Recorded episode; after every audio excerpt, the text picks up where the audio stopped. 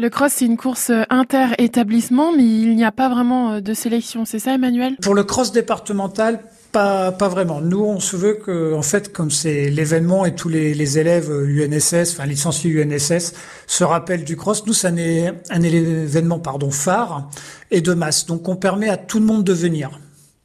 Donc la sélection elle se fait plutôt dans l'établissement scolaire avec les jeunes qui veulent y participer, qui se préparent un petit peu.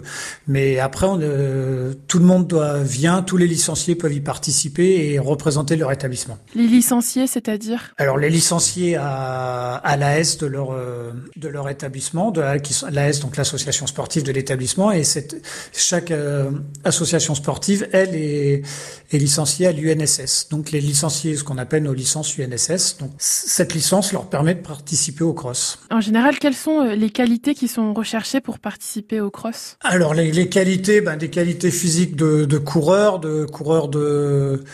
sur longue distance, mais même si ça reste quand même ce qu'on appelle, ça va entre 2000 et 4000 mètres, mais ça reste, donc c'est un peu plus long, mais c'est quand même du sprint. Donc, faut avoir des bonnes qualités d'endurance, de vitesse aussi. De mental, parce que le cross, comme on l'a dit dans l'épisode précédent, il y a des conditions météo qui font que Zéfa, c'est pas toujours facile.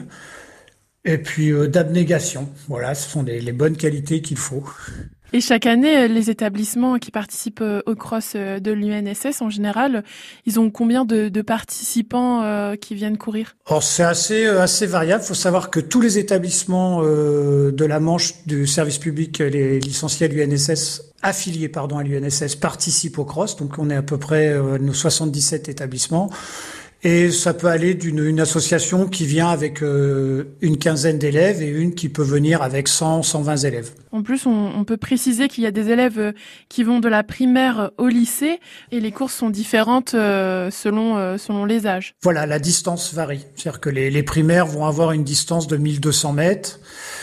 Après nos benjamins, première catégorie UNSS, c'est 2100 mètres pour nos benjamines. Et la plus grande distance sont les juniors, à qui c'est à peu près 4700 mètres.